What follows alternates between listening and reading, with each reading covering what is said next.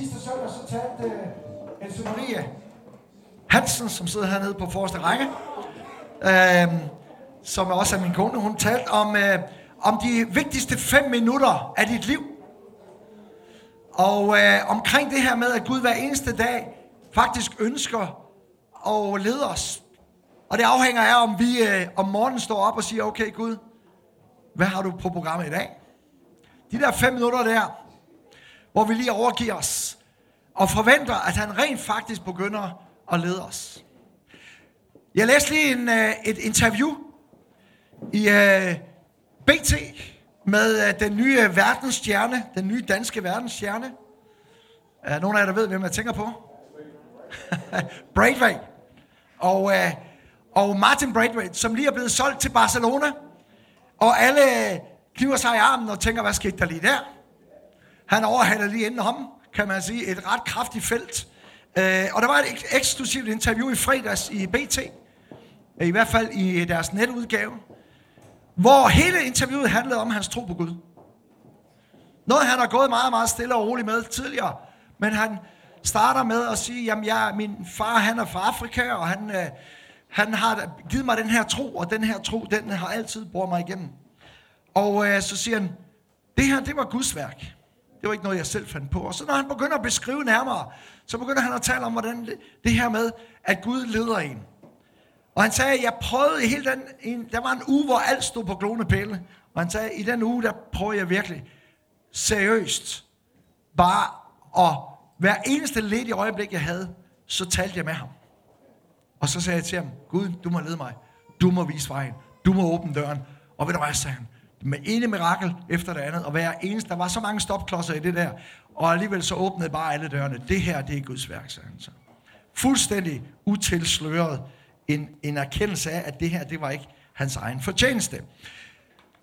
Hvad er det, vi har fat i her? Vi har fat i noget omkring det her med, at Gud han er en levende Gud. Og noget af det, som forbløffer mig allermest, når jeg læser i Bibelen, det ved jeg ikke, om du tænker over, det kan være, at du er så vant til det, det kan også være, at du, det, det er så fjern for dig, men det er faktisk det der med, at Gud rent faktisk griber ind. Jeg kan huske den bog, som om nogen satte mig i gang med at gøre, gøre mig interesseret i at læse teologi. Det var af en, øh, en svejsisk filosof. En bog, der hed Han har brudt verdens tavshed. Jeg ved ikke, om der er nogen, der kender Francis Schaeffer. Uh, han var stor engang.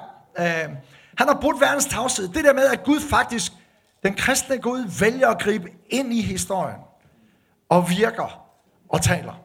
Og det vil jeg prøve at sige lidt mere om. Og øh, jeg har kaldt mit øh, tema, øh, måske lidt cheesy, men øh, jeg, kunne ikke, jeg kunne ikke stå for fristelsen, hvis ellers det, nå, det kommer nok på et eller andet tidspunkt. His Master's Voice. Der er nogen af jer, der genkender den der reklame. Fra, for øh, Victor, som er en, øh, som er et gramofonselskab. Øh, det her med, er det rent faktisk muligt for et menneske at høre Guds stemme?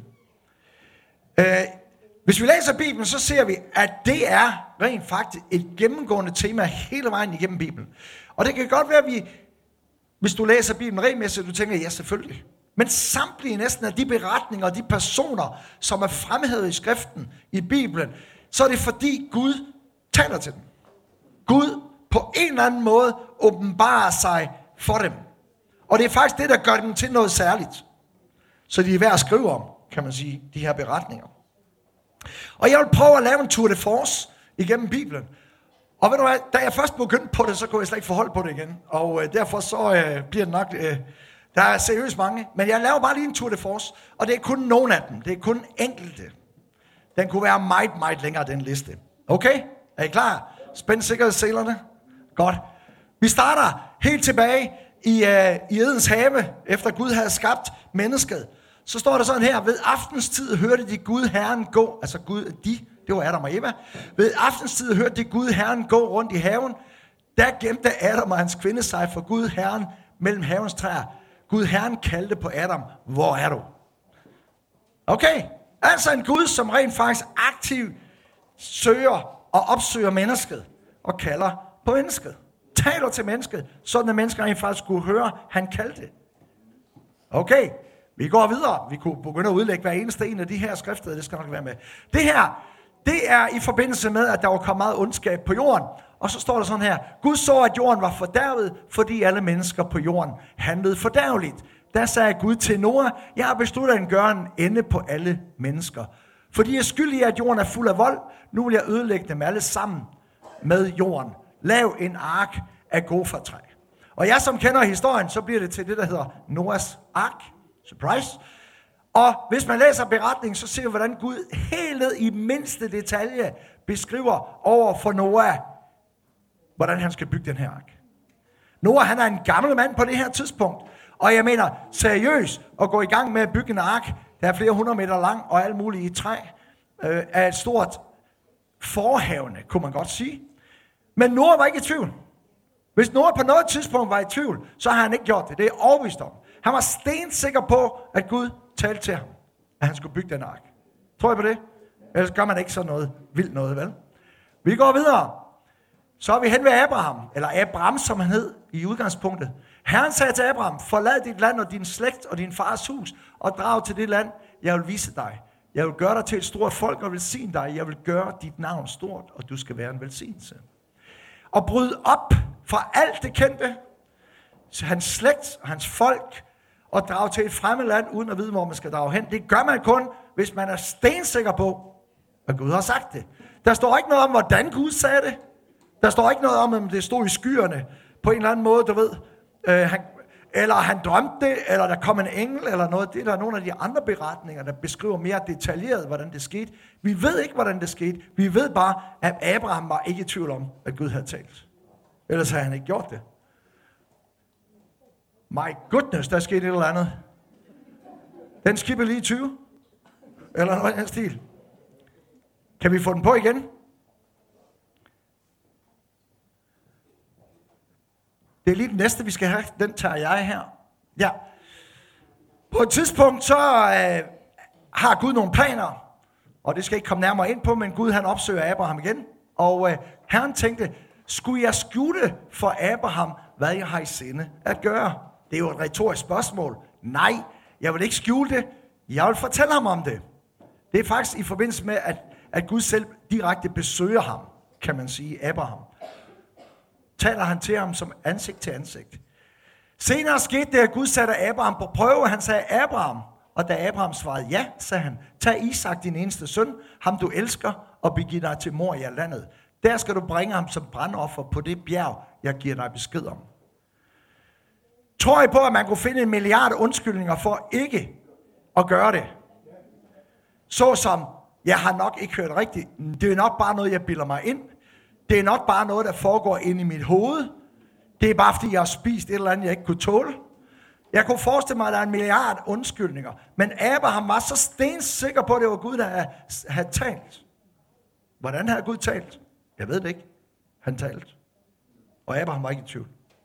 Så meget, så han var villig til rent faktisk at ofre sin eneste søn, som han har ventet på, bogstaveligt talt i 100 år. Han bliver så reddet efterfølgende. Det er jeg, som kender historien. Vi går videre. I drømme så han, og det er Jakob, så det er et barnebarn til Abraham. En stige, der stod på jorden. Den nåede helt op til himlen, og Guds engle gik op og ned af stigen. Med et stod Herren foran ham og sagde, jeg er Herren, din fader Abrahams Gud og Isaks Gud. Den jord, du ligger på, vil jeg give dig og dine efterkommere. Abraham har, vi har syv beretninger om Abraham, hvordan Gud åbenbarer sig for ham i Bibelen. Hans søn Isak har vi to beretninger, hvor Gud åbenbarer sig for ham. Og nu er vi så nået til barnebarnet Jakob. Der har vi hele otte forskellige beretninger i det gamle testamente om, hvordan Gud åbenbarer sig. Det her det er en af dem, hvor han åbenbarer sig for Jakob. Og han ser et syn i en drøm, og han ser nogle engle, og puff, lige pludselig, så står Herren ansigt til ansigt og taler til ham. Okay? Vi går videre. Nu er vi nået til anden Mosebog. Og da Herren så, at han gik hen, og det er Moses, som gik og vogtede forud i ørkenen, da Herren så, at han gik hen for at se det, og det, det var en busk, som der var ild i, men som ikke blev fortæret af ilden, hvis nogen af jer kan huske den beretning. Da Herren så, eller, og da Herren så, at han gik hen for at se det, råbte Herren til ham inde fra busken, Moses, Moses. Han svarede ja, og Gud sagde, du må ikke komme nærmere og tage dine sandaler af, for det sted, du står på, er hellig jord. Og han sagde, jeg er din faders Gud, Abrahams Gud, af Isaks Gud og Jakobs Gud, der skjulte Moses sit ansigt, for han tur ikke se Gud. Abraham hørte Herrens stemme, råbe til ham, så meget, så han siger, ja. Han er ikke i tvivl. Og det får ret store konsekvenser, kan man sige, for Moses, hvis nogen af jer har læst historien. Så får det ret store konsekvenser for verdenshistorien. Lige præcis det møde der, hvor, Abraham, øh, undskyld, hvor Moses hører Guds stemme.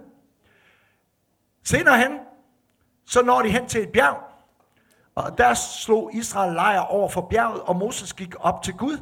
Herren råbte til ham fra bjerget og sagde, dette skal du sige til Jakobs hus og forkynde for israelitterne. Og så kommer det, vi kalder de 10 bud. Okay? Plus en hel masse andre ting. Herren råbte til ham fra bjerget. Okay?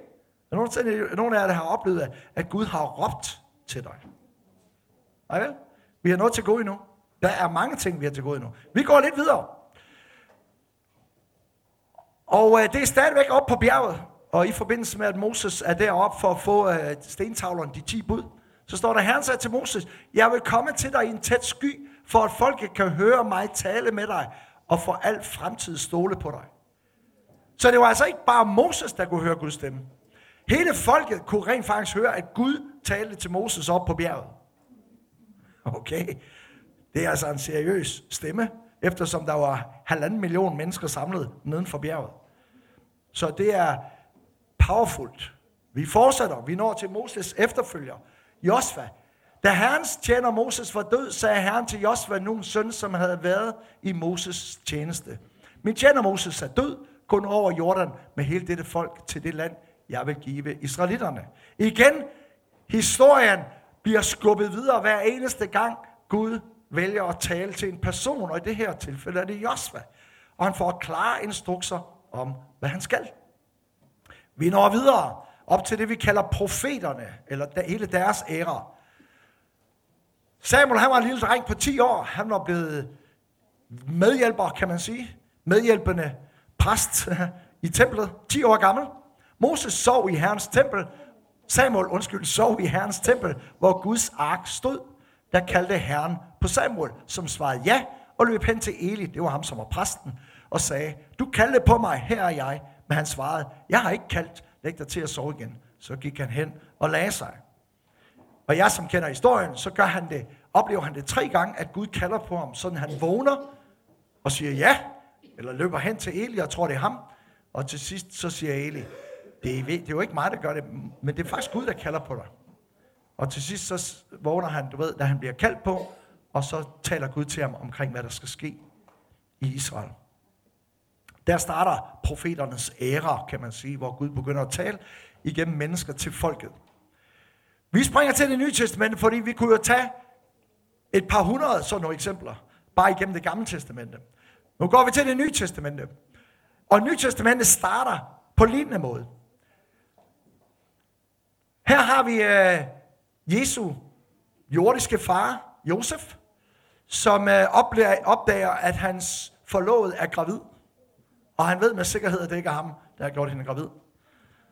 Så sker der det her. Mens han tænkte på det, der se, der viste herrens engel sig for ham i en drøm og sagde, Josef, Davids søn, vær ikke bange for at tage Maria til dig som hustru, for det barn, hun venter, er undfanget ved Helligånden. Igen en væsentlig information at få. Fik store konsekvenser. Men det var en drøm, og det var en engel, der viste sig for ham. Okay? Vi går videre. Det er Johannes Døberens far. Han var præst. Der står sådan her, da han udførte præstetjenesten inde i templet, så står der, der viste Herrens engel sig for ham stående til højre for røgelses og for aldret. Zakarias blev forfærdet, da han så ham, og han blev grebet af frygt, men englen sagde til ham, frygt ikke, Zakarias, for din bøn er hørt. Din hustru Elisabeth skal føde dig en søn, og du skal give ham navnet Johannes. Sådan starter Johannes Døberens historie, kan man sige, igen med, at Gud taler. Og det her, den her gang igennem en, ikke en drøm, som det var med Josef, men en engel. Vi går videre. Og jeg skal nok lade være med at tage igennem dem alle sammen. Men det er altså, det er bare for lige at give jer en lille fornemmelse af, at det her, det er mere norm, end det er undtagelse. Okay? Lukas 1, og det er Elisabeth, det er så Johannes Døberens mor. Og hende Maria, der står om senere, det er jo så Jesu mor. Da Elisabeth var i 6. måned, blev englen Gabriel sendt fra Gud til en by i Galilea, der hedder Nazareth, til en jomfru, der var forlovet med en mand, som hedder Josef, og var Davids hus. Jomfruens navn var Maria, og ingen kom ind til hende og hilste hende med ordene, Herren er med dig, du benåede. Sådan starter Jesu historie, kan man sige. Med at der er en engel, der dukker op med et budskab fra Gud. Vi går videre. Det er, da Jesus, vi har en lang periode, hvor den måde, som Gud taler på, det er faktisk igennem sin søn Jesus. I den tid, Jesus gik hernede, så kunne disciplene jo bare spørge ham direkte, når de skulle vide et eller andet. Okay? Nu er Jesus væk, Jesus er død, og Jesus er opstået, og lige efter opstandelsen, så begynder de her fænomener at dukke op igen, kan man sige. Det her, det er så i forbindelse med, at Jesus er blevet øh, gravlagt, kan man sige, og han er opstået igen. Så er der en engel, som viser sig for kvinderne og siger, frygt ikke, jeg ved, I søger efter Jesus, den korsfæstede. Han er ikke her, han er opstået, som han har sagt. Kom og se stedet, hvor han lå, og skynd jer hen og sig til hans disciple, at han er opstået fra de døde. Altså, i samme øjeblik, Jesus ikke fysisk var til stede længere, så begynder Gud at åbenbare sig på nogle andre måder. Altså, som han gjorde i det gamle testamente. Blandt andet, som i det her tilfælde, igennem engle. I Apostlenes Gerninger, som er beretning om, hvad der sker efter øh, Jesu opstandelse og det hele, og pinsedag, så står der sådan her om en person, som hedder Saulus, som får en ret stor betydning i kirkehistorien, under navnet Paulus. Paulus flyste stadig af raseri og truede herrens disciple med mor. Men undervejs, netop som han nærmede sig Damaskus, skinnede et lys fra himlen pludselig om ham. Han faldt til jorden og hørte en røst sige, Saul, Saul, hvorfor forfølger du mig? Han svarer, hvem er du herre? Han sagde, jeg er Jesus, som du forfølger. Sådan starter Paulus' historie. Altså med, at han hører en røst, og vi, vi hører, læser længere hen, øh, eller i den her forbindelse, at rent faktisk, så dem, der var omkring ham, hørte også røsten. Så det var altså ikke bare noget, der foregik ind i hovedet på Saulus, som han hed dengang. Det var faktisk en hørbar stemme, som fik ret stor betydning, kan man sige. Og vi ville ikke have siddet her i dag, tror jeg roligt, jeg kan sige, hvis ikke det var på grund af den der begivenhed, fandt sted den dag ude på vejen til Damaskus. Fordi evangeliet kom til Europa blandt andet derigennem. I Apostlenes Gerne kapitel 10, en ganske almindelig person, en romer oven i købet, i Caesarea var der en mand ved navn Cornelius. En dag omkring ved den 9. time så han tydeligt et syn, herrens engel, der kom ind til ham og sagde, Cornelius. Han stirrede på englen og spurgte forfærdet, hvad er der her? Englen sagde til ham, dine bønder og din almisse sted op til Gud og huske sig ham. Og så kommer der en nøje beskrivelse om, hvad han skal gøre derefter. Blandt andet sende bud efter Paulus, undskyld, efter Peter, som er en af disciplene, og Peter får ved samme lejlighed en tilsvarende åbenbaring om, at han skal drage med hen til Cornelius. Okay?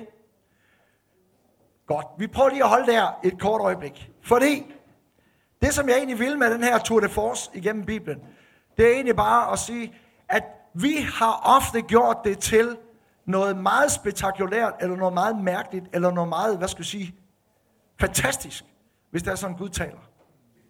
Som om, at det er det er helt ekstraordinært, at Gud siger noget. Jeg vil gerne understrege blandt andet ud fra de her eksempler, at det er absolut ikke det ekstraordinære.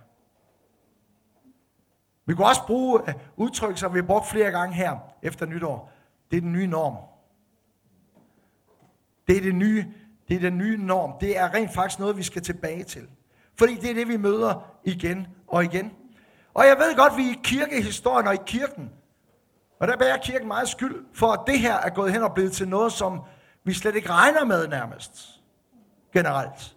I den katolske kirke, så er det jo så noget, der gør, at man bliver helgenkåret, hvis man påstår, at man har hørt Guds stemme. Så kan man blive en helgen. Det er sådan et eller andet, wow, så er man næsten et supermenneske. Helt særligt. I den lutherske kirke, som vores folkekirke blandt andet er en del af, der er det jo sådan, at den eneste måde, Gud taler på, den eneste anerkendte måde, Gud taler på, det er jo igennem prædiken. Så der, hvor Bibelen taler om profeti og alt muligt andet, hvordan Gud åbenbarer sig, så er det bare gået hen og blevet til, jamen det gør han igennem prædiken. Punktum. Så hvis du gerne vil høre Guds stemme, så går du ind i en bygning, og så sætter du dig pænt på din plads, stille og roligt, ligesom I sidder her. og så taler Gud. Forhåbentlig, hvis præsten han har noget på hjertet, og han ellers siger noget, som er i overensstemmelse med Guds ord. Selv i vores frikirkelige tradition, selv i vores karismatiske tradition, er det gået hen og blevet sådan, at vi næsten eksklusiv har forbundet det der med, at Gud taler til at være noget, der foregår i en kirkebygning. Altså som i, at, at du skal komme herind, og så kan det godt være, at det ikke kun er igennem prædiken. Det kan også være, at det er igennem en inspiration, som den Christine kom med for lidt siden. Det kan også være, at det er igennem en forbøn ned bagved. Det kan være på mange forskellige måder, Gud han tjener, men det går ind og bliver til sådan et eller andet. Det, det, der, det er noget, der foregår her, når vi er sammen, så taler Gud. Men i alle de der tilfælde, eller rettere ingen af de der tilfælde, er det jo noget, der foregår i forbindelse med en eller anden særlig, speciel, hellig ceremoni, eller handling, eller forsamling, eller et eller andet sted, hvor der har været lidt lovsang, og nu er stemningen kørt op. Det er ganske almindelige mennesker, som oplever, at Gud midt i deres almindelige hverdag, når de ligger derhjemme og sover, og konen ligger og snorker ved siden af, oplever at få en drøm, eller pludselig er der en engel, eller et eller andet, at Gud rent faktisk taler. Og vi skal passe på, at vi ikke gør det til det ekstraordinære. Fordi det her, det er faktisk normen. Det er faktisk normen. Gud har ønsket det fra starten af, at tale til os. Og det er jo interessant, at det er lige før det er muslimerne, der skal lære os det. Hør hvad jeg siger? Er du klar over, at de fleste muslimer, som bliver kristne, bliver kristne, fordi de får en åbenbaring af Jesus? Det er faktisk den måde, de fleste muslimer kommer til at tro på. Det foregår ikke i en kirke. Det foregår ikke i noget shakabahai eller en eller anden, der kommer og giver dem et profetisk ord. Eller en prædiken. Det er bare Gud, der suverænt gør det. Det er da interessant, at det faktisk er dem, der skal minde os om det. At Gud virker faktisk. Også i vores almindelige dagligdag. Og han kan gøre det alle mulige steder. Jesus er jo inde på det her.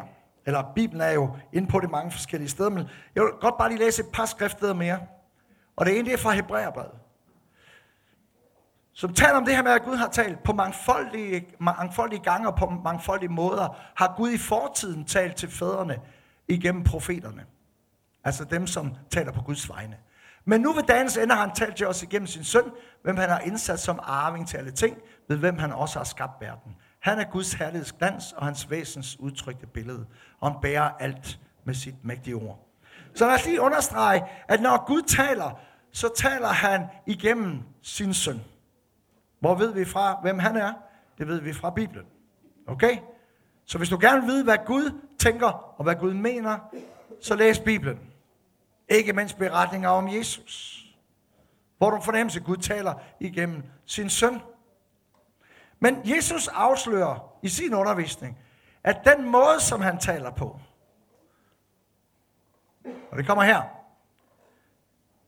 han siger sådan her, jeg, og det er så Jesus, der taler, har endnu meget at sige til jer, men det kan I ikke bære nu. Men når han kommer, Helligånden, sandhedens ånd, skal han vejlede jer i hele sandheden, og han skal ikke, for han skal ikke tale af sig selv, men alt hvad han hører, skal han tale, og hvad der kommer, skal han forkynde jer. Så Jesus taler altså om, at alt det, som han har undervist, alt det, han har sagt osv., alt det, der ligger på Guds hjerte, det vil fremover være noget, som Helligånden får til opgave at give videre til os. Han skal tale til jer, han skal forkynde for jer. Så derfor bliver vi simpelthen nødt til at have den der Helligånds dimension levende i vores liv. Det er derfor, Paulus advarer og siger, udsluk ikke Helligånden. Lad være med at ringe profetisk tale osv. Sørg for hele tiden at holde den linje skarp, fordi det er den måde, Gud taler på ved sin helligånd. Og det kan godt være, at du tænker, jamen det er der om. Det har vi. My goodness. Sikke en reaktionsevne, jeg har. Uh, Nå. Det kan godt være, at du tænker, jamen uh, det er jo om. vi er jo karismatiske, og vi ved det godt. Ja, men ikke desto mindre for de fleste, og nu vil jeg våge påstå, for de fleste karismatiske, fungerer den her dimension slet ikke i deres dagligdag. Skal jeg gentage? Skal jeg putte salt i såret? For de fleste som bekender sig som karismatiske, som taler i tunger, som siger, de er døbt med helgen, fungerer den her dimension overhovedet ikke i deres dagligdag. Det der med, at Gud taler op pludselig, du ved, så ved jeg bare, der er noget, jeg skal gøre.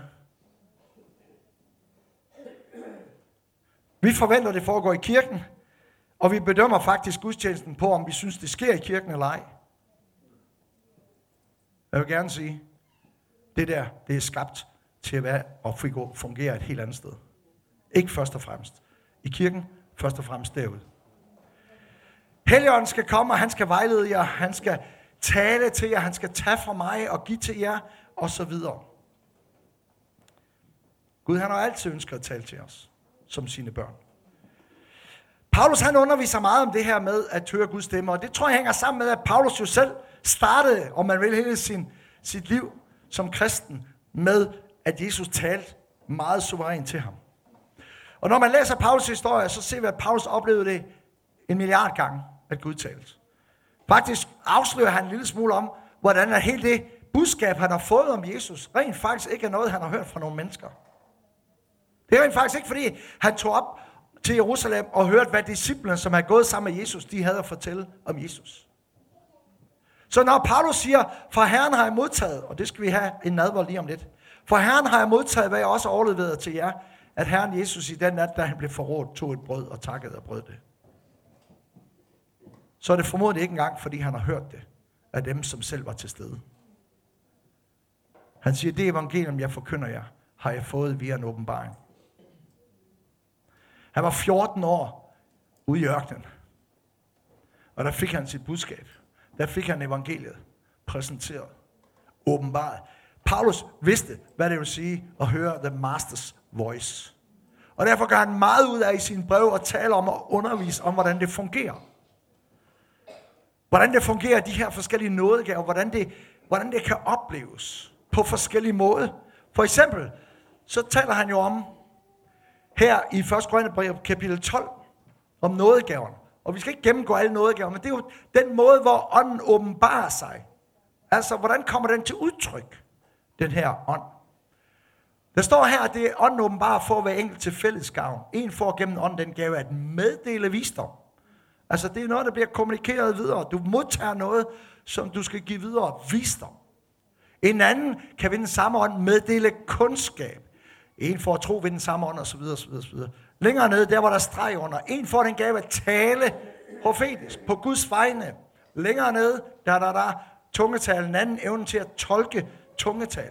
Det er altså åbenbaringsgaver, hvor Guds stemme bliver hørbar for mennesker. En af måden, hvor Gud taler igennem andre mennesker til os mennesker. Hvordan ser det så ud i dag? Hvordan virker det i dag? Hvordan hører jeg Guds stemme? Jeg vil påstå, at rigtig mange hører Guds stemme for første gang, faktisk til en gudstjeneste. Den der oplevelse er, at der er en eller anden, der prikker til en. Et eller andet. Jeg husker Dinas vidensbyr her fra november måned. Første gudstjeneste. Wow. Og to derefter, så fik vi en sms. Jeg ved bare, hvad jeg skal med mit liv. der var noget, der skete. Høre Guds stemme. Det kan godt være, du ikke kan identificere det som Guds stemme. Det kan godt være, du bare tænker, jeg fik hjertebanken. Jeg ved ikke lige, hvad der skete.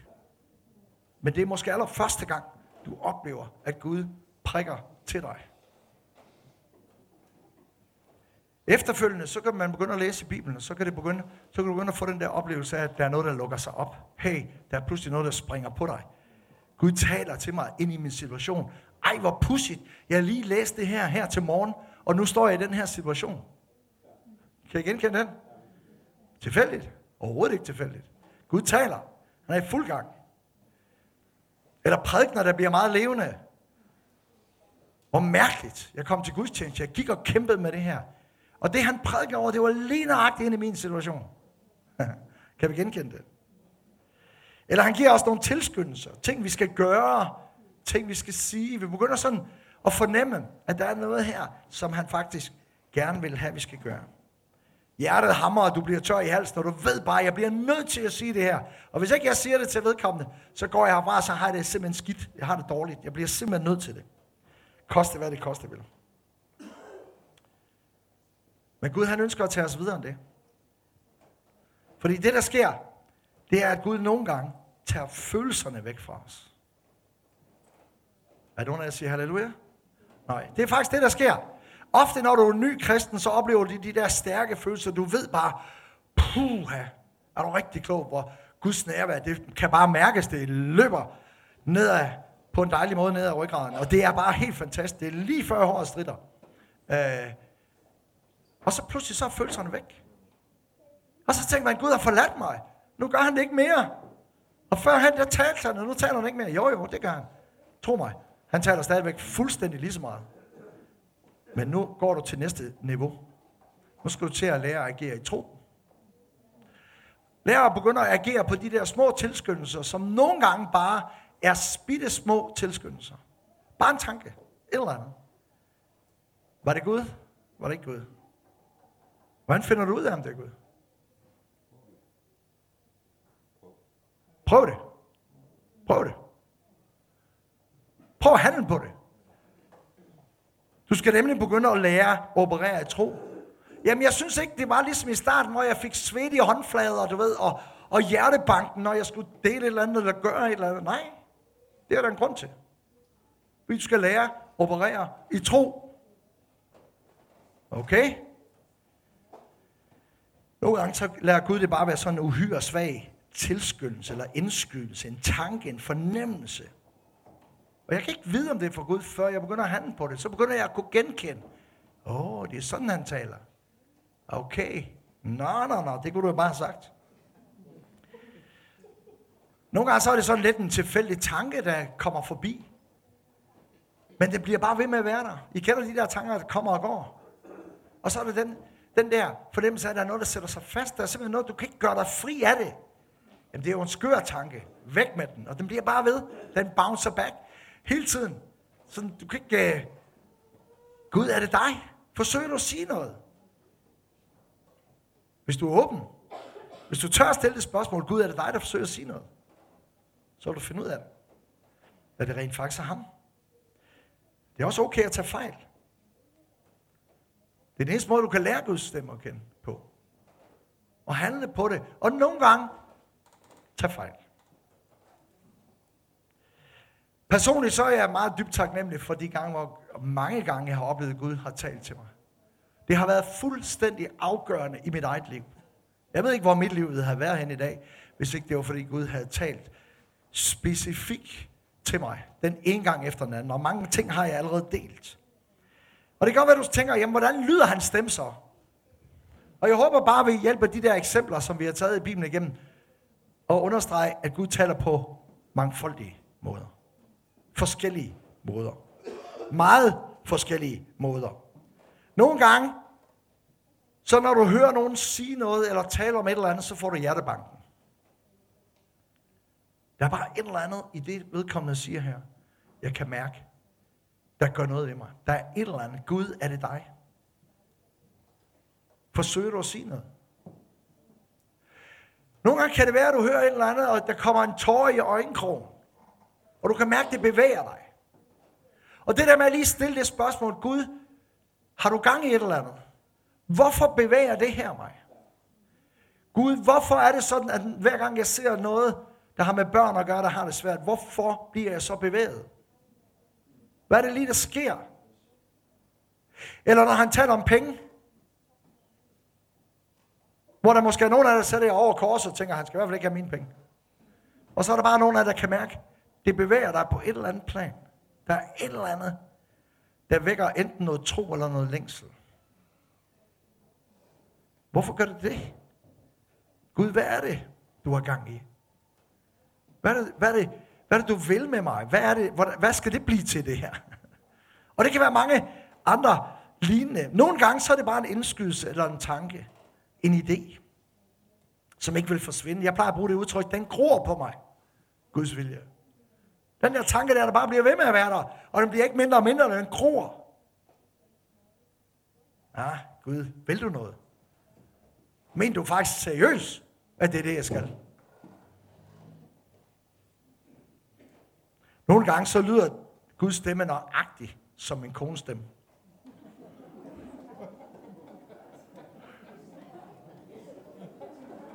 Er nogen af jer, der genkender det? Jeg som er gift.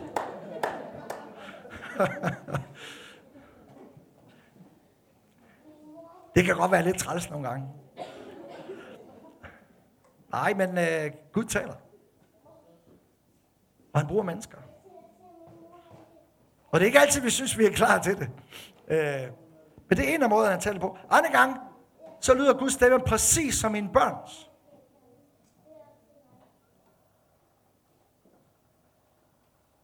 Som siger et eller andet. Og de siger rigtig meget, fordi vi er en meget snakkende familie. Men nogle gange, så er der et eller andet af det, der bliver sagt, som bare, det der, det var Guds stemme. Der var noget, Gud ville. Andre gange, så lyder Guds stemme som en af jer. Og det er ikke engang sikkert, at du selv ved det. En ting er at stille sig op og sige her, jeg tror, jeg har et ord fra Gud. En anden ting er, det der kommer ud bare imellem os, når vi står og snakker, og pludselig kan der være et eller andet. Og du ved bare, det der, det var Guds tale til mig. Det var Gud, der minder mig om et eller andet. Det var Gud, der ville et eller andet. Og det der med at begynde at søge de der ting. Det der med at begynde at have øje for, at Gud faktisk taler, at det faktisk er normen. Det er den nye norm. Det er det, vi er kaldet til.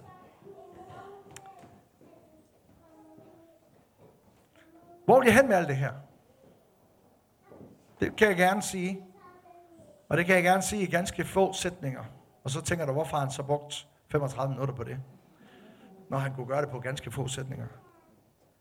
Jeg har egentlig bare lyst til at udfordre en status quo, hvor vi bare lever vores liv og tænker, sådan her er det jo. Det er faktisk ikke Guds norm. Guds norm er, at vi begynder at være, et, være nogen, som lytter. Eller man kunne sige som Martin Braithwaite, da jeg begyndte at lytte ordentligt efter, da jeg begyndte rent faktisk at lægge det hele over til ham, da jeg begyndte at spørge ham, så faldt alle tingene bare på en eller anden mærkværdig måde på plads. Der skete noget, som jeg ikke selv var i stand til at få til at ske. Den nye norm, at det bliver sådan, vi kommer til at leve vores liv. At vi bliver sådan et folk, når vi er derude i vores dagligdag. I en forventning om, at Gud taler, og vi kan faktisk høre, hvad han siger, og at Gud taler til andre mennesker igennem os. Det kommer seriøst til at gøre en forskel. Det kommer seriøst til at, for, at gøre en forskel i, hvordan du træffer dine beslutninger. Hvad for nogle prioriteringer du har. Hvordan du bruger din tid. Hvordan du bruger dine penge. Hvem du hænger ud sammen med. Hvem du inviterer hjem på middag. Der hvor vi forventer. Gud led mig. Du ved præcis. Og vi rent faktisk tager os tid til at lytte. Lad os bede sammen.